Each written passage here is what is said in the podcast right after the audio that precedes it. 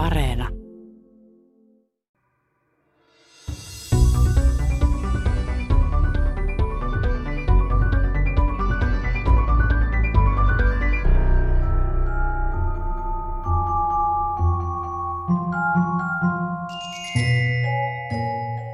Tämänkertaisen Tiedeykkösen taustalla on itse asiassa sinänsä varsin yksinkertainen ja typerä töppäys. Siivosin kovalevyä ja onnistuin tuhoamaan kansion, missä oli todennäköisesti tärkeitä tiedostoja. Videoita, joita olin kuvannut vuosien varrella siellä, täällä ja tuolla. Pienen kamppailun jälkeen onnistuin palauttamaan tiedostot varmuuskopioista ja huomasin, että siellä olikin kansio nimeltä Geologikeikka 2009. Siitä tuli heti mieleen monia muistoja, sillä olin tosiaankin syyskuussa 2009 mukana Suomen geologisen seuran opintomatkalla Kaliforniassa, Nevadassa ja Arizonassa. Nuo alueet ovat superkiinnostavia kaikille geologiasta pitäville, sillä siellä, siis noilla alueilla, on valtavasti kaikenlaista jännää ja niitä kävimme kurkkimassa matkalla. If you only have an earthquake every 120 years or whatever the whatever recurrence interval you want to believe, well, you got to ask yourself, how lucky do you feel? Oli San Andreasin siirros, missä Pohjois-Amerikan mannerlaatta ja Tyynenmeren laatta liikkuvat hieman eri nopeuksilla ja saavat aikaan säännöllisesti suuriakin maanjäristyksiä kvartsiksenokide basaltissa, joka on alkanut liuota. Ja, Koputtelimme rapakiveä, eli nimensä mukaisesti varsin omituista graniittia, jonka nimi on muuten eräs harvoista suomalaisista sanoista, joita käytetään muissakin kielissä. Saunan tietävät kaikki, mutta myös rapakiven tuntevat ainakin kaikki geologit ympäri maailman. This is definitely an impact structure. This had to have been caused by a meteorite. Ja sitten Arizonan suuri meteorikraatteri, minne noin 49 000 vuotta sitten törmäsi jotakuinkin 300 000 tonnin massainen rautameteoriitti. Silti kaikkein komein kohteemme oli kuitenkin suuri kanjoni, eli Grand Canyon. Se on parhaimmillaan pari kilometriä syvä kanjoni, jonka Colorado-joki on kaivannut virtauksellaan laajan tasankoalueen sedimenttiin satojen tuhansien vuosien aikana. Tuolla matkalla johtajanamme oli Helsingin yliopiston geologian professori Tapani Rämö, jonka kanssa tehty haastattelu oli eräs näistä pelastetuista tiedostoista. Tämmöistä mafista ää, rengasta, joka koostuu yleensä amfibioista pyrokseista. Eli kvartsi, jonka ympärillä musta Kelasin haastatteluita moneen kertaan edes takaisin, koska ne olivat niin kauniita. Punertavat kerrostumat olivat ja ovat upeita, kuten kaikki Grand Canyonista kuvia nähneet ja siellä olleet tietävät. On kalkkikiveä, hiekkakiveä, savikiveä, kaikkia päällekkäin komeina geologisina kerrostumina. Kaikkein jännintä tuossa haastattelussa oli kuitenkin ajanjuoksu. Itse katson maailmaa tähtitieteilijän silmin, eli mittaan asioita miljoonissa ja miljardeissa vuosissa, mutta tähtitaivaalla nämä ajat ovat varsin abstrakteja, niitä on vaikea hahmottaa. Pitkiä ajanjaksoja on myös geologiassa, mutta siellä niitä voidaan osoitella vaikkapa sormella, kuten juuri Grand Canyonissa, missä itse asiassa voi kävellä taaksepäin ajassa. Joo, niin tässä meillä on tuota Bright Angel Canyon, joka on yksi näistä hyvin tutkitusta Grand Canyonin, varsinaisen canyonin näistä sivukanjoneista. Ja sitä pääsee menemään jalan edes takaisin, mikä me ollaan tänään tehty. Ja tämä geologia tässä on tosi hienosti näkyvissä, siis nämä fanerotsoiset sedimenttikivet, jotka vaihtelee kivilaji tyypeiltään aika lailla. Aloitetaan tuolta ylhäältä, mistä lähdimme tänään kuuden maissa aamulla auringon noustessa. Joo niin 200 miljoonaa, 250 miljoonaa vuotta sitten on, on, on siis lähtö. Ja alhaalla sitten kun päästään tuonne, tuonne kohtaan, missä niin tämä alkaa vähän loiveta, niin siellä ollaan 540 miljoonassa vuodessa, eli siinä mennään semmoinen 300 miljoonaa vuotta. Ja sitten jos otetaan pitemmälle, niin päästään Prekambriin asti melkein yhtä vanhaan kallioperään kuin mitä meillä Suomessa näkyy joka puolella paljastuneena. Täällähän se on näiden mahtavien sedimenttikivien alla. Mitä, mitä geologina se oikein näet tässä takana? Näet sä ne valtameret, jotka ovat velloneet, menneet edespäin ja taaksepäin? Välillä rantaviiva on ollut tässä. Joo, siis ihan tämmöisen fysiografisen niin kuin korkokuvan kehityksen. Valtameri, rantavyöhyke, kuivamaa, joki, jo, jokijuomat, tämmöiset suistoalueet, deltat siellä näkyy hyvin. Ne voidaan lukea näiden kivilojen rakenteesta. Joo. Näissä kaikki, näiden kaikkien kerrostumien mm. osalta puhutaan pitkästä ajasta. Joo.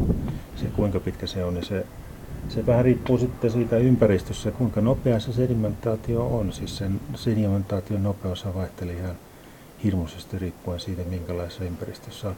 Kuinka paljon sitä sedimentoituvaa mineraaliaineesta tai vedestä saostuvaa mineraaliaineesta sattuu sillä paikalla kerrostumaan.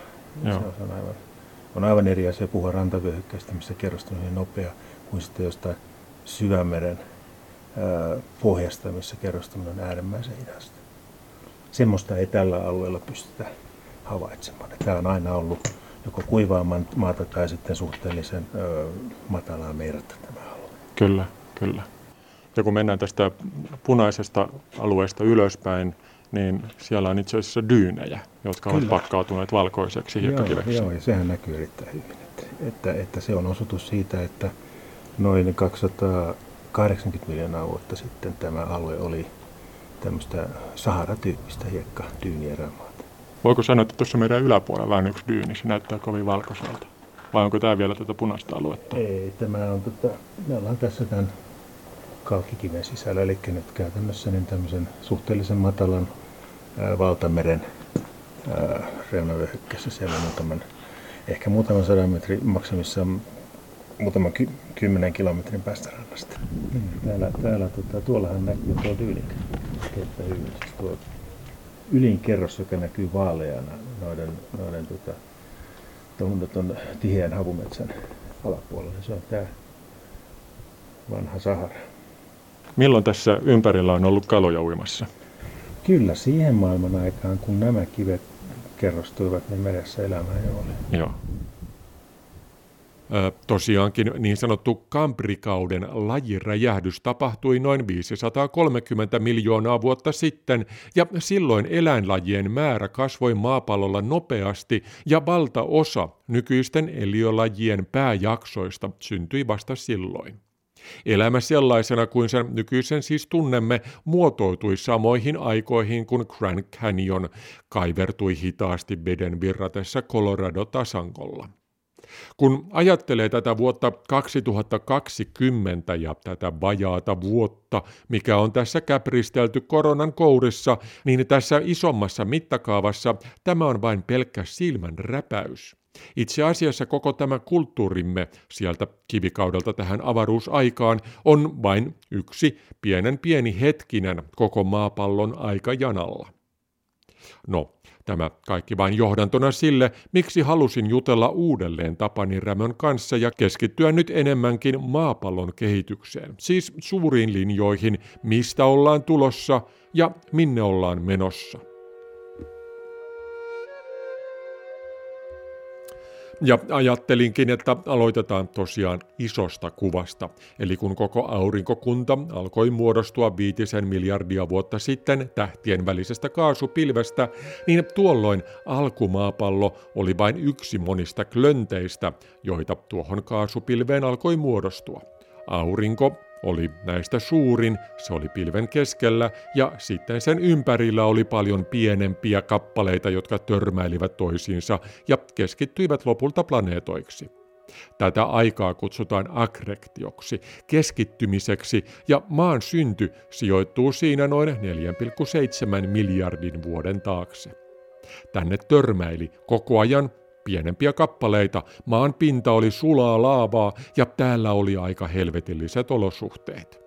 Sitten äh, aikaan noin 4,3 miljardia vuotta sitten alkoi maan kuori viimeinkin kiinteytyä, joten tuo koko ajanjakso, sitä voisi jotakuinkin pitää sellaisena ajanjaksona, missä tähtitieteilijät luovuttivat viestikapulan maan kehityksessä geologeille – vai mitä sanoo tähän geologian professori Tapani Rämö? No tuossa kyllä olisin eri mieltä. Geologit kyllä niin kuin vastaa tästä aikajanasta ihan sieltä maapallon niin kuin akreetion alkuvaiheesta lähtien. Että kiintopistehän meillä on tämä, tämä tota akreetion alkuhetki, josta on olemassa ihan tämmöinen, tämmöinen tota absoluuttinen iänmääritys. Siis ne, ne materiaaliklumpit, jotka siinä niin sanotussa protoplanetaarisessa levyssä, josta siis aurinkokunta muodostuu aurinko siinä keskellä, maassa keskipisteenä, niin, niin, niin kondensoituvat, niin, niin siellä oli sellaisia korkean lämpötilan faaseja aika lähellä aurinkoa, jotka jähmettyivät ensimmäisenä ja, ja rekisteröivät itsensä iän, joka on mitattavasti tänä päivänä. Siis alende meteoriitista voidaan mitata näiden korkeimman lämpötilan saostumien, jos, jos niin sanotaan, niin ikä, joka on 4568 plus minus 1 miljoonaa vuotta. Eli kun tuossa johdannossa heitin arvon 4,7 miljardia vuotta, niin se on todellakin karkea arvio, joka on monissa kirjoissa ja nettisivuilla ja niin edespäinkin, mutta oikea luku on 4,568 miljardia vuotta, siis 4568 miljoonaa vuotta sitten, kun maapallo alkoi tiivistyä tästä aurinkokunnan muodostuneesta kaasupilvestä. Joo, eli tässä nyt on, on tota, kaksi tämmöistä keskeistä kiintopistettä, joihin liittyy ihan spesifi geologinen aika, eli tämä 4568, siis 4568 miljoonaa vuotta, joka on tämän akreetion alkamishetki, tai, tai se, joka voidaan sieltä onkia ylös. Joo. Ja, ja sitten tämä 4300, jonka mainitsit, eli, eli se hetki, jolloin tai se aika, jolta on peräisin nykyisessä paljastuneessa kallioperässä, niin, niin aineksia. Ja tässä on kyse siis 250 miljoonasta vuodesta about. Ja, ja äh, siinä on tapahtunut kaikenlaista. Sehän on ollut, ollut siis tämmöinen HD, eli siis helvetillinen aika.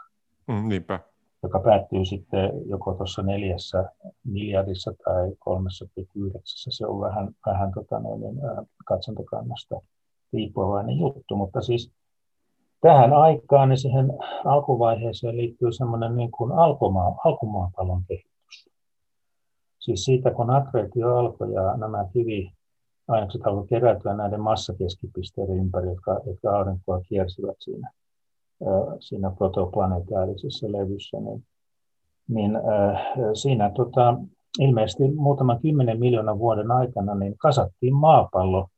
Ja, ja varsin dramaattisesti nimittäin on, on tehty tämmöisiä stokastisia malleja esimerkiksi, että mm. siihen maailman aikaan aurinkokunnassa niin tällä, noin tällä etäisyydellä auringosta niin, niin kasvoi useita planeettoja, tämmöisiä Merkuriuksen ja Marsin kokoisia planeettoja joista sitten ilmeisesti muutama toimitti tavanansa maapallon rakennusaineeksi. Siis maapallo siinä vaiheessa syntyi useammasta tämmöistä pienemmästä planeetasta.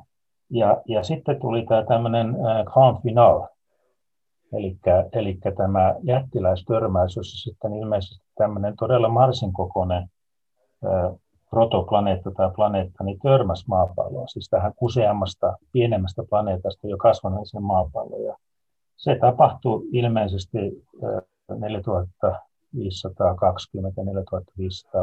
miljoonaa vuotta sitten. Ja sen vaikutukset oli hyvin tärkeät.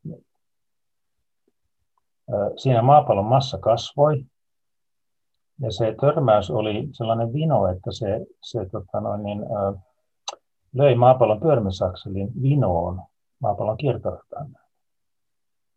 Tämmöisiä esimerkkejä on, on, on aurinkokunnasta muuallakin. Kyllä. Uranos ihan, ihan väärinpäin, se johtuu juuri tämmöisestä. Itse asiassa Venushan pyörii juuri päinvastaiseen suuntaan, mitä pitäisi, ja sehän käsittääkseni saattaa johtua myös samankaltaisesta ilmiöstä, eli Kyllä. silloin törmäys on tapahtunut vähän rajummin ja toiseen suuntaan. Kyllä, joo, se on juuri siitä törmäys suunnasta kiinni. Ja meillä siis tämä oli nyt semmoinen, että meidän, meidän pyörimissuunta säilyi, mutta, mutta akseli kääntyi vinoon ja, ja sehän niin kuin meillä nyt sitten luojan kiitos, niin, niin äh, mahdollistaa suoraan. Mutta, mutta se toinen iso juttu oli, oli sitten, sitten se, että tota, syntyi kuu. Eli siinä törmäyksessä niin, niin tota, se oli niin totaalinen, että se, se törmäävä planetoidi silpoutui, murskautui ja, ja siitä erottui ydin, joka oli siis siinä vaiheessa muodostunut, joka on siis rautaa raskasta ja se painui maapallon ytimeen. Ja sitten kevyemmät ainekset, eli tämmöiset niin sanotut silikaattiainekset, joista esimerkiksi maapallon vaippakin koostuu, niin äh, sulivat, muodostuvat semmoisen magmapilven sen, sen äh, kolarikohdan ympärille, eli Kyllä. tähän, tähän tämän maan, johon tuli tätä rautaa lisää niin ympärille. Ja, ja osa sitä magmasta sitten romahti maapallolle ja osa sitten jäi kiekkaradalle, josta tuli kuu, joka on jännä kappale, koska sehän on hyvin tällainen raskas, jos verrataan muita satelliitteja aurinkokunnassakin. Ja, ja stabiloi hyvin paljon tätä maapallon, maapallon tota, äh, äh, liikettä. Et sekin on semmoinen hyvin tärkeä, tärkeä stabiloiva tekijä, joka tässä meidän, meidän tota, oloamme täällä kovastikin nyt on rauhoittanut. Monethan sanoo, että maapallo, itse asiassa maan ja kuun systeemihän on itse asiassa ikään kuin kaksoisplaneetta, ja me ikään kuin olemme, enkä vain ikään kuin olemme, vaan me olemme itse asiassa toisistamme riippuvaisia, ja erät syyt siihen, minkä takia maapallo on näin mukava planeetta elää ja asua, johtuu osin juuri kuusta. Kyllä, ja, ja tota, sitten tässä kuuhan on, se on vähän sellainen epäkiitollinen kiertona meillä myöskin nyt, että sehän, sehän loittonee meistä koko ajan. Se jostain syystä ei maasta tykkää. Ja, ja tota, jos ajatellaan esimerkiksi tätä, juuri tätä aikaa, jolloin, jolloin tämä törmäys oli tapahtunut ja kuu akretoitunut sitten maan kiertoradalla planeetaksi, tuli planeetat maan planeetaksi, niin, niin silloinhan kuu oli paljon paljon lähempänä maapalloa kuin nyt, mm. Siis, siis nythän tämä on tämä, tämä tota, maapallon ja kuun liikemekaniikka sellainen, että, että se aiheuttaa sen, että kuu loittonee maapallosta tasasta vauhtia noin 5 senttiä vuodessa. Tämä kannattaa sanoa uudelleen siis 5 senttiä vuodessa, eli vuodesta 2000 alkaen kuu on etääntynyt meistä jo noin metrin verran. Ja on arvioitu, että silloin 4000 530 miljoonaa vuotta sitten, niin, niin äh, kuu olisi ollut noin 10 kertaa tai 15 kertaa lähempänä maapalloa kuin, kuin tänä päivänä. Silloin olisi ollut kauniita auringonpimennyksiä, koska kuu olisi ollut suurempi kuin aurinko taivaalla näin, niin kuin näennäisesti, ja auringon pimennys olisi saattanut kestää, mitä nyt on, päiviä. Kyllä, ja sitten täysi kuu olisi ollut komea ja kuu hullus todennäköisesti, jos Se alkoi silloin. Ja tosiaan geologit myös ovat osana selvittelemässä tätä. Kuinka ihmeessä tällaisia asioita on pystytty saamaan selville? Tämä perustuu kaikki tämmöiseen geologian tieteenhaaraan kuin isotooppigeologia, jossa mitataan kivinäytteestä niin radioaktiivisen hajoamisen tuloksena syntyvien alkuaineiden määriä ja isotooppikoostumuksia, siis eri painosten isotooppien määräsuhteita. Ja tämän taustalla on se, että olemassa aika moni joukko niin radioaktiivisesti epästabi- epästabiilia ytimiä, jotka, jotka hajoavat sitten tasasta vauhtia niin, ä, toisiksi alkuaineiksi. Tämmöisiä niin sanottuja äiti aineita, jotka on epästabiileja, niin niitä on vaikkapa nyt uraani ja torium. Ja uh, ura ja torium molemmat niin hajoavat erilaisiksi lyijynisotopeiksi ja se hajoamisvauhti on hyvin pitkä. Puhutaan tämmöistä puolintumisajoista, jotka ovat, ovat miljardia luokkia, vuosien luokkaa. Eli, eli me saadaan tässä nyt sitten sellainen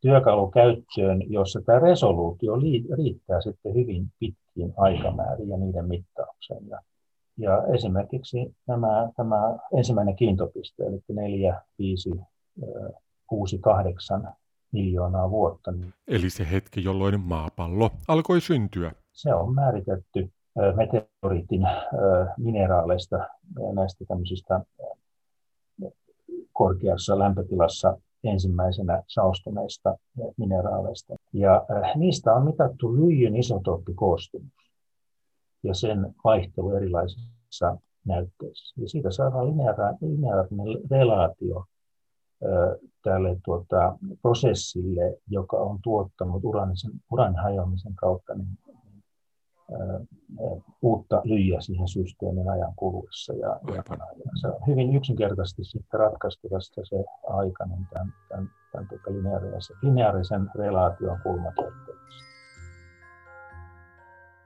Kyse ei suinkaan ole vain siitä, että tutkijat olisivat temmanneet päästään tämän mukavan lukusarjan 4, 5, 6, 8 miljoonaa vuotta, eli noin 4,5 miljardia vuotta, jolloin maapallo alkoi syntyä. Se voidaan mitata monen indikaattorin avulla. Tässä mielessä on muuten kiinnostavaa katsella nyt kohti Kiinaa, sillä kiinalaisethan toivat juuri ennen joulua näytteitä kuun pinnalta. Kuusta on toki saatu tutkittavaksi näytteitä jo aikaisemminkin, paitsi meteoriitteina, niin myös Apollo kuulennoilla ja Luna kuuluotainten avulla viimeksi 70-luvulla, mutta nämä tuoreet näytteet ovat täysin uudelta tutkimattomalta alueelta. Kuukivien tutkiminen on siis myös maapallon historian tutkimista, sillä niiden avulla päästään käsiksi aikaan, jolloin maapallon pintakin oli vähän kuin kuun pinta on nyt jähmettynyttä laavaa.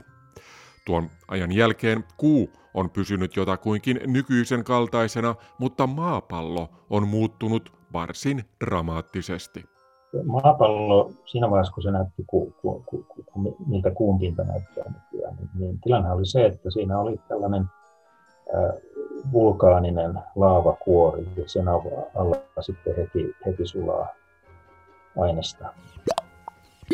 Kuvitellaan tässä välissä puuroa, vaikkapa kaurapuuroa, joka porisee padassa. Siinä tapahtuu niin sanottua konvektiivista kiertoa, eli alimpana oleva kuuma puuro nousee ylöspäin, viilenee pinnalla ja painuu taas alaspäin noustakseen jälleen lämpenemisen jälkeen ylös. Täsmälleen samoin tapahtuu maapallolla juuri nyt. Syvemmällä olevat kivet nousevat ylöspäin kohti pintaa, viilenevät ja painuvat takaisin alaspäin. Prosessi on tosin varsin hidas, sillä kiertoon menee noin 500 miljoonaa vuotta, eli siis puoli miljardia vuotta, mutta tuolloin kauan sitten, kun maapallon pinta oli kuin kuun pinta ja se oli juuri kiinteytynyt, niin tämä kivikierto tapahtui paljon nopeammin. Ja tällä oli seurauksensa. Joo, eli tota, silloin, silloin tota, tapahtui tämä jäähtyminen, tuli tämä kuun kuori, ja, ja silloin, äh, silloin tämä tota, kaurapuuron äh, keitto, niin sehän oli paljon, paljon, paljon äh, voimakkaampi kuin tällä hetkellä.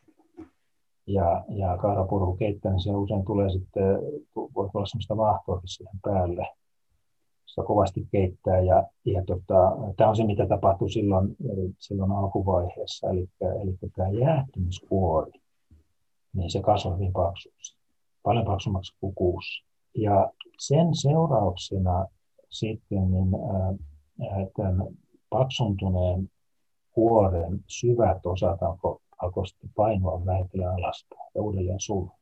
Eli se on tämmöistä tavallaan niin kuin puuron pinnassa olevien puuroklönttien painuminen alas ja geologisessa aineksessa, ainesympäristössä sitten alkaa sulaa. Ja, ja, ja kun se alkoi sulaa, niin tapahtui tämmöinen keskeinen geologinen prosessi, jota kutsutaan differentiaatio. Erottuminen. Erottuminen, eli siitä, äh, siitä paksusta kuoresta, joka painoi alaspäin, niin alkoi erottua keveitä aineista. Ihan sama prosessi, mikä tänä päivänä tapahtuu keski, näillä valtameren keskiselän. Siellä raskasta vaipasta erottuu keveämpi vasa. Aivan. Ja silloin alkuaikoina niin tapahtui tämmöinen erottuminen ja, ja silloin alkoi muodostua sitten keveitä aineksia, jotka olivat sit niin, niin keveitä, että ne ei enää sitten painanutkaan sinne, sinne tota maapallon sisuksen hornan, vaan alkoivat vähitellen ää, kerääntyä ja pysyä siinä maapallon pinnalla. Ja näistä meillä on merkkejä nyt sieltä 4,3 miljardin vuoden takaa. Jos katsotaan maapallon nykyistä, nykyisten manneralueiden niin kuin kallioperän ikäjakaumaa, niin sieltä on havaittavissa semmoinen joku 340 tämmöistä vanhaa tähän prosessiin liittyvää kiveaines niin kuin massaa. Joo.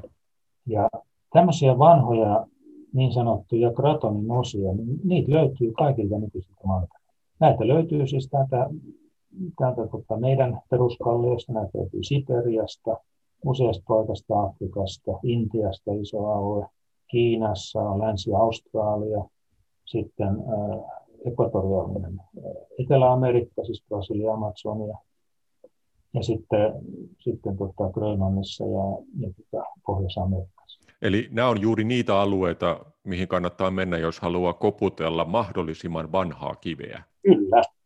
Ja sitten jos nyt seurataan tätä maapallon kuoren kehitystä sieltä tästä lähtien eteenpäin, niin siinä tuli sitten sellainen niin kuin, semmoinen tilanne maapallon eteen, että kun maapallo koko ajan jäähtyi, niin, niin sitten nämä tämmöiset varhaismantereet, jos, jos niitä semmoisiksi vaikka kutsuu, tai, niin kuin kraton, tai kratonit, niin ne alkoi olla sitten jo sen verran isoja ja, ja niin kuin keränneet myöskin niin kuin vettä aika paljon itseensä, että, että ne alkoivat niin kuin käyttäytyä tämmöisinä isompina kiinteinä kappaleina. Silloin ajatellaan, että laattotektoniikka otti niitä ensimmäisiä askelia.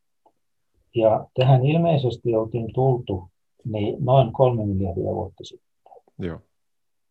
Ja, ja sitten oli useita tämmöisiä niin kuin, niin kuin yrityksiä sen jälkeen, kunnes sitten ilmeisesti niin vähän ennen kahta miljardia laahtatektonikka sitten on ollut toiminnassa suunnilleen sellaisena kuin se on jos mennään vielä tuonne vauvaikäiseen maapalloon sinne kolmen, neljän, tai sanotaan nyt neljän miljardin vuoden taakse, ja sanoit, että maapallo oli silloin vähän niin kuin kuu nyt, eli täällä alkoi olla sellainen niin kuin kiinteytynyt pinta, niin aika suuri ero taisi olla kuitenkin siinä, että meillä oli jonkinnäköinen ilmakehä silloin, ja täällä oli myös vettä, ja tänne syöksyi komeettoja, jotka toivat vettä lisää. Kyllä joo, ja sitten maan sisuksista myöskin sitä vettä purkaa. Kyllä et, et, joo, tämä ilma, ilmankehän kehitys, niin sehän on tässä, tässä tota seurannut tämän, tämän kivikunnan kehitystä niin ihan, ihan saumattomasti. Ja, ja, ja tota, vettähän silloin oli tarjolla ilman muuta ja, ja sitä, se alkoi muodostua sitten ilmakehäksi. Ja maapallo on, on semmoinen vetovoima, että se pitää veden. Kyllä, päinvastoin kuin Mars, josta suuri osa ilmasta tai kaasusta on kadonnut. Mutta varmaan geologin kannalta myös vesi on ollut erittäin tärkeä elementti, koska sehän joka, joka puolella maapalloahan nähdään nyt muodostumia ja kerrostumia, jotka ovat hyvin läheisesti tekemisissä veden kanssa. Ilman muuta siis on, on mantereella ja myöskin sitten tietysti merialueella on paljon, paljon tota noin, niin, ää, veden kerrostamia kivilajeja, mm. kivilajeja ja, ja sitten oikeastaan vielä tärkeämpi juttu on veden, veden niin kuin osalta nyt on se, että se oikeastaan mahdollistaa kaikki nämä geologiset prosessit. Siis se, se sulaminen, josta tässä nyt on puhuttu, keskiselän sulaan vasaatiksi, tai silloin 4,3 miljardia vuotta sitten, ja siitä eteenpäin, että ne paksut kuoren osat ne alkavat sulaa. Niin se ei olisi mahdollista, jos ei vettä olisi ollut siinä systeemissä. Vesi laskee kivilain sulamispisteitä ja ilman vettä niin ei maapallo toimisi, ei olisi mantereita.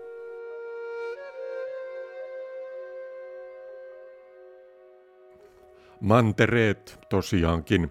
Maapallon pinta koostuu näistä jäykistä, toistensa suhteen liikkuvista laatoista. Usein puhutaan mannerlaatoista, mutta geologien kielenkäytössä kyse on litosfäärilaatoista eli kivikehälaatoista ja niitä on kaiken kaikkiaan parisen kymmentä. Yleistään laattojen reunoilla ovat merten keskiselänteet, syvämeren haudat ja poimuvuoristot. Laatat ovat noin 100-150 kilometrin paksuisia ja niiden pintakerrokset. Kuori on noin 30-70 kilometriä paksu, tosin valtamerten pohjien kohdalla paksuutta saattaa olla alle kymmenisenkin kilometriä. Laatat liikkuvat koko ajan. Toiset hitaammin, toiset nopeammin, sentistä 15 senttimetriin vuodessa. Syynä tähän on maapallon koko ajan jatkuva jäähtymisprosessi. Maan keskellä olevan ytimen lämpöenergia tulee niin sanotun vaipan kautta tietyissä kohdissa ylös, tänne ylös kuorelle, siis tänne pinnalle, ja tapahtuu sulaminen basalttisen meren kuoren muodostuminen. Kuori laajenee ja jäähtyy energia vapauttaessaan ja lopulta se tuhoutuu poimuvuoristo törmäyskohdissa. Tätä on kivikierto, eli kaurapuuromainen kiven pulppuaminen syvältä tänne pinnalle. Sykli tässä on noin 500 miljoonaa vuotta, kuten taisin mainita jo jossain vaiheessa aikaisemminkin. Mannerlaattojen keskiosat ovat yleisesti ottaen jäykkiä ja stabiileita, mutta reunoilla on sitten kaiken näköistä jännää, kuten maanjäristyksiä ja tulivuoria, jotka johtuvat kuoren halkeilusta, siirtymisistä, taipumisista, venymisistä ja vanumisista. Se, että tämmöinen prosessi itse asiassa tapahtuu, niin, niin, niin se on aika pitkän kehityksen tulos, että että henkilö, joka tässä on avainasemassa sen alkuvaiheessa, on siis Alfred Wegener, joka, joka 1915 se taisi olla, julkaisi, julkaisi tämmöisen teoksen, jossa hän esitti, että mantereet vaeltavat. Ja että on ollut aikoinaan yksi iso manner, jota hän nimitti Pangaajaksi. Pangaajaksi, Pangeijaksi, eli tulee sanoista kaikki maa, eli Pangaia. Kyllä, ja tässä olivat kaikki nykyiset maapallon mantereet yhdessä.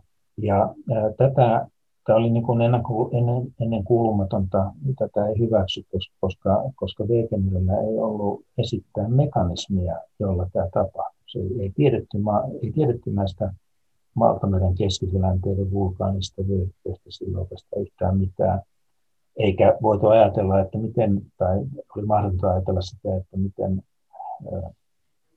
mantereet nyt sitten kyntäisivät tietään tämän, tämän merellisen kuoren läpi. Sitähän tämä mantereiden vaellus tarkoittaa. No sitten seuraava merkkipalvelu tässä oli, oli oikeastaan se, että, että 1920-luvun lopulla sellainen henkilö kuin Arthur Holmes niin esitti, että, että maan vaipassa saattaisi tapahtua tämä, tämä kaurapuolokehitys. Toisi näitä konvektiovirtauksia, jotka toisivat maapallon sisältä lämpöenergiaa maapallon kuoreen. Ja äh, tämäkin nyt sitten jäi vähän elämään oikeastaan elämää, koska, tai tämmöistä omaa elämänsä, koska ei ollut mitään konkreettista syytä osoittaa tätä, ja tämä oltaisiin voitu osoittaa todeksi.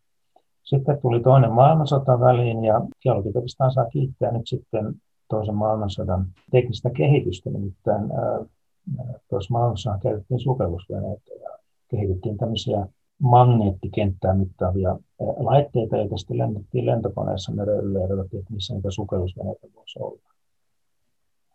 Tätä ruvettiin sitten sodan jälkeen soveltamaan tieteellisesti ja, ja tämmöiset magnetometrit ne, ne kiinnitettiin laivoihin ja niillä sitten ruvettiin seilaamaan ne, esimerkiksi Keski-Atlantin yli.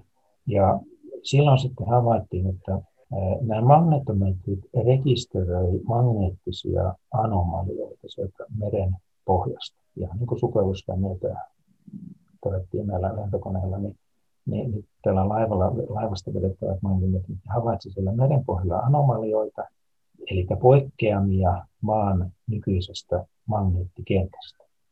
Nämä alueet olivat symmetrisesti, säännönmukaisesti ihan samassa järjestyksessä tämän Atlantin keskiselänteen molemmilla puolilla. Ja e, tähän liittyy siihen, että, että tota, maapallon e, magneettikenttä vaihtaa polaarisuutta säännöllisesti. Ja tämä nyt sitten oli rekisteröity, osoitettiin, että se oli rekisteröitynyt sinne, sinne merellisen kuoren pohjaan. Ja tästä sitten äh, tuli idea merellisen kuoren leviämisestä. Eli mantereet liikkuu, valtameret leviää. Ja, ja siis tämä valtamerten leviämisteoria tuli 1960-luvun alussa ja, ja, ja sitten 1900-luvun lopulla, 1960-luvun lopulla, 70-luvun alussa, niin niin ää, sitten ää, formuloitiin tämä laattotektonikka-teoria, joka sisältää myöskin sitten nämä törmäysvyöhykkeet, eli näiden litosfäärilaattojen törmääminen toisinsa ja painamisen, painaminen toisinsa alle. Ja tämä tässä sitten oikeastaan alkoi olla, mutta sitten se kesti kyllä aika kauan, kun geologikunta suurin piirtein kokonaisuudessaan tämän, tämän niin kuin otti omakseen. Kyllä se siinä 70-luvulla tapahtui ja tämä on nykyään meillä geologiassa tällainen tämmöinen niin kuin, kulmakivi, paradigma. Ja jos ajatellaan niin luonnontieteitä yleensä, niin geologiahan on tässä aika niin kuin jäl, niin kuin jälkijunassa. Ajatellaan aika suuria juttuja, fysiikasta suhteellisuusteorian, se on 1900-luvun alussa.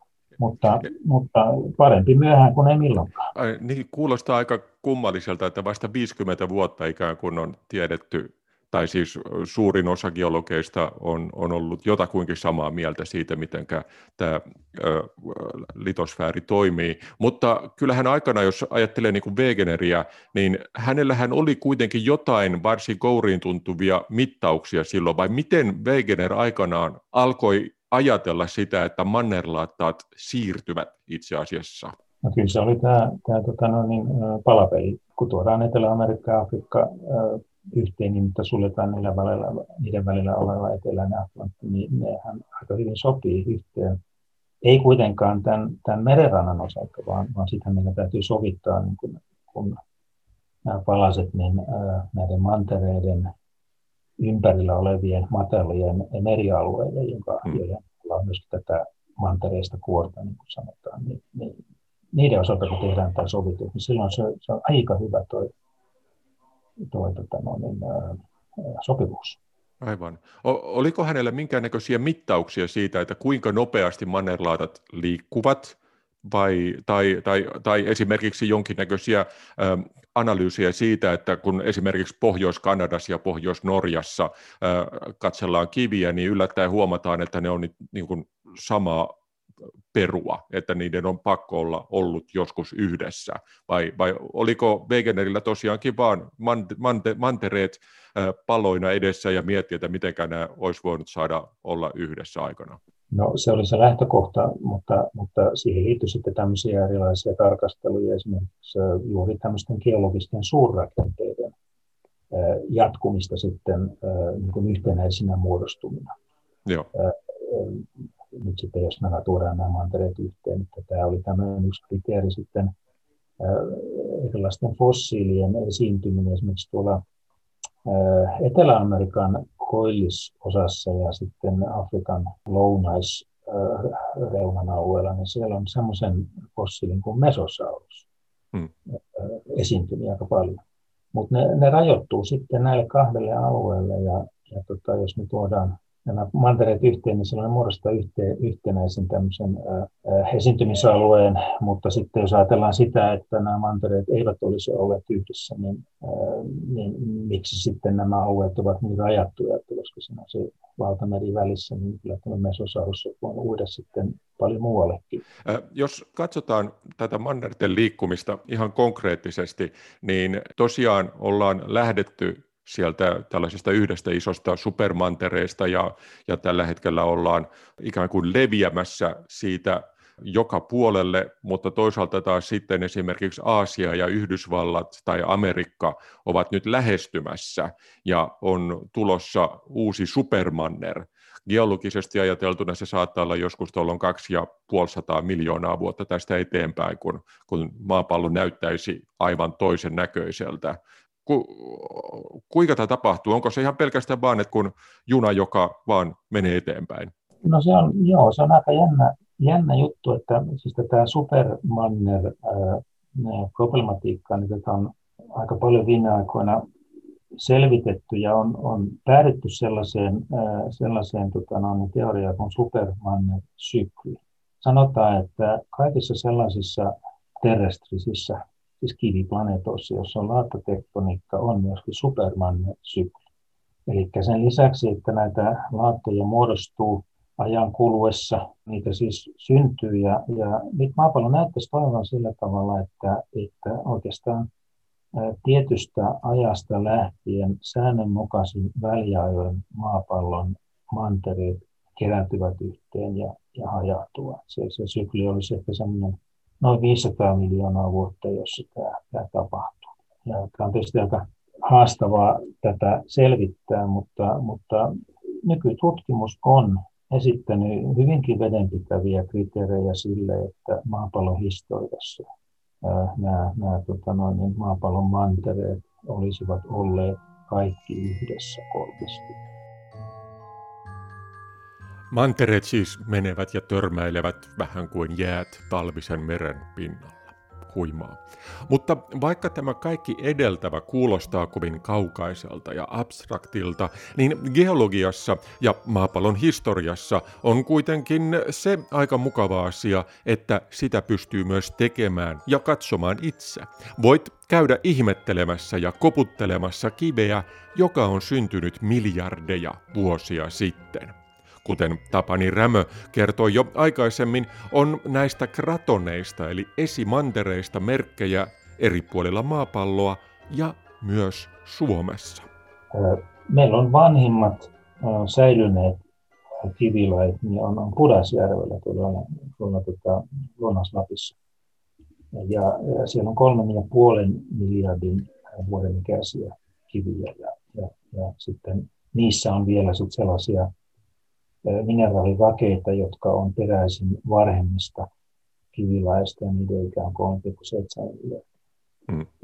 tämä on niin se, se vanhin kiinnekohta meidän kallioperässä. Ja siis tämä Pohjois-Eurooppa ja, ja, ja tota, tässä Pohjoismaat, Skandinavia, Suomi ää, ja sitten luoteis Venäjä, niin ää, tuonne Ukrainaan asti, niin ää, ne muodostaa nyt tämmöisen vanhan ää, kratoni, joka on yksi näistä säilyneistä alueista. Ja, ja sen nimi on Itä-Euroopan kratoni. Ja sitten tämä Itä-Euroopan kratoni, niin se koostuu kolmesta tällaisesta erillisestä maankuoren lohkosta, jotka on alun perin syntynyt niin kuin erikseen, oma historiansa, mutta sitten ovat niin näiden laatatektonisten prosessien vaikutuksesta niin ajautuneet yhteen. Ja, ja Tämä kolmi on, on Fennoskandia, Sarmaatia, joka on tuolla etelässä, ja siellä tota, Ukrainan alueen paljasta. Ja sitten kun mennään tänne Moskovaan ja vähän itään, niin tämä kolmas alue, se on Urali. Tämä on niin tämä rakenteellinen ympäristö, missä me nyt sitten ollaan. Ja, ja sitten jos ajatellaan tätä Suomen kalliperäisen kehitystä, niin, niin tota, se voidaan oikeastaan jakaa neljään, neljään kehitysvaiheeseen. Että on tämä vanhan arkeisen kratonin muodostuminen. Ja sitten on sen vanhan arkeisen kratonin silpoutuminen. Siis tästä Joo. meidän vanhasta kratonista, joka sijaitsee tota, Itä-Suomessa ja, ja Itä-Lapissa. Ja sitten kun mennään itärajaan, niin Karjalassa ja, ja myös Puolassa. Sitten kolmas kehitysvaihe on, on tota, no, niin tämän Etelä- ja Keski-Suomen kallioperän muodostuminen poimuvuoristoprosesseissa. Ja, ja sitten tämä neljäs kehitysvaihe liittyy sitten siihen, että tämä meidän kallioperä alkoi semmoisen yrityksen taas hajantua ja revetä, mutta se jäi yrityksestä. Mutta siinä on merkki, siitä ovat merkkeinä sitten tota, nämä Etelä-Suomessa niin esiintyvät rapatiivigraniittialueet. Eli neljä tämmöistä kehitysvaihetta meidän kallioperässä. Jos ajatellaan sitten meidän kallioperän ikää, niin, niin tota, se nyt menee sieltä, sit sieltä arkeisesta ajasta, siis vanhin kivi, vanhin, vanhin säilyn kokonaan kivi 3500 miljoonaa vuotta tänne 2,6 miljoonaan. Ehkä sitten tulee tämä, tämä Etelä-Keski-Suomi, jonka ikä on semmoista 1950 1700 ja, ja sitten on nämä, nämä rapakivikranit, jotka sitten on varsin nuoria suhteellisesti, että nehän tota muodostuvat sitten noin 1600 miljoonaa Yksi jännä asia, mitä tuossa äsken selitit, olivat nuo poimuvuoret. Siis Suomen päällä on ollut suuria vuoria. Muistan lukeneeni jostain, että on saattanut olla jopa 10 kilometriä korkeita vuoria, vai kuinka?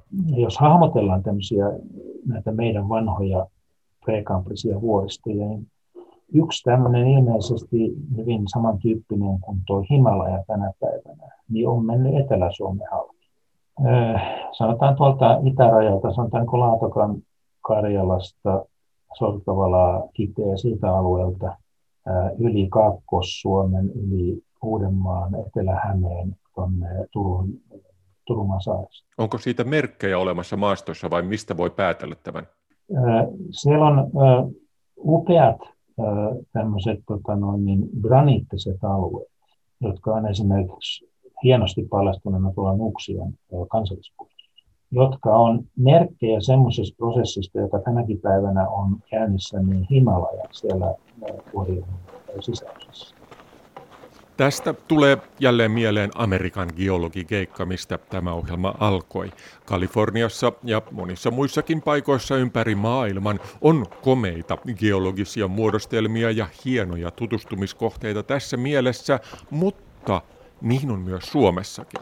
Meillä ei ole ihan niin aktiivista menoa tällä haavaa, mikä sinänsä tietysti on oikein hyvä, koska ei ole maanjäristyksiä eikä tulivuoren purkauksia eikä muita sellaisia, mutta tosiaan aikanaan myös Suomessa on ollut esimerkiksi noita korkeita vuoria ja niistä voi nähdä yhä edelleen jälkiä, kun vaan tietää mihin katsoa.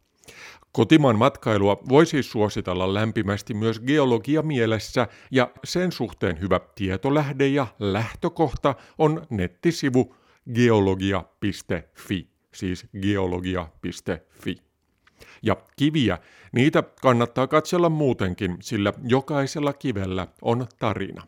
Ihan tavallinenkin katukivi kertoo, mistä se on tullut ja miten se on syntynyt, kun vaan sitä osaa katsoa. No se edellyttää kyllä ainakin jonkinlaista asiaan perehtyneisyyttä etukäteen.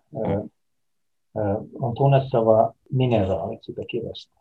Ja niiden perusteella voi sitten, ja, ja kiinnittämällä huomiota siihen, että minkälainen rakenne sillä niillä mineraali kiteillä on toistensa suhteen, niin voi tehdä tämän kivilain, niin kivilajin määrityksen. Onko se se kivisulasta kiteytynyt, onko se sedimenttikivi vai onko se ehkä sitten näissä vuorojen poimituksissa uudelleen kiteytynyt metamorfinen kivi.